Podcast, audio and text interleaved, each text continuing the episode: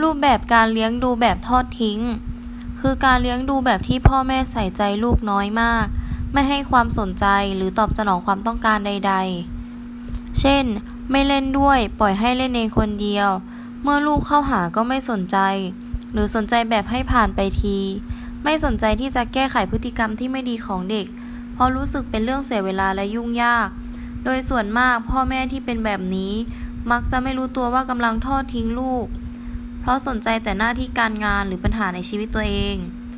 อนาคตของลูกจะกลายเป็นคนที่เรียนรู้ที่จะอยู่รอดด้วยตัวเอง มองโลกในแง่ร้าย มักต่อต้านสังคม รู้สึกว่าตนเองไร้ค่าไม่เห็นคุณค่าในตัวเอง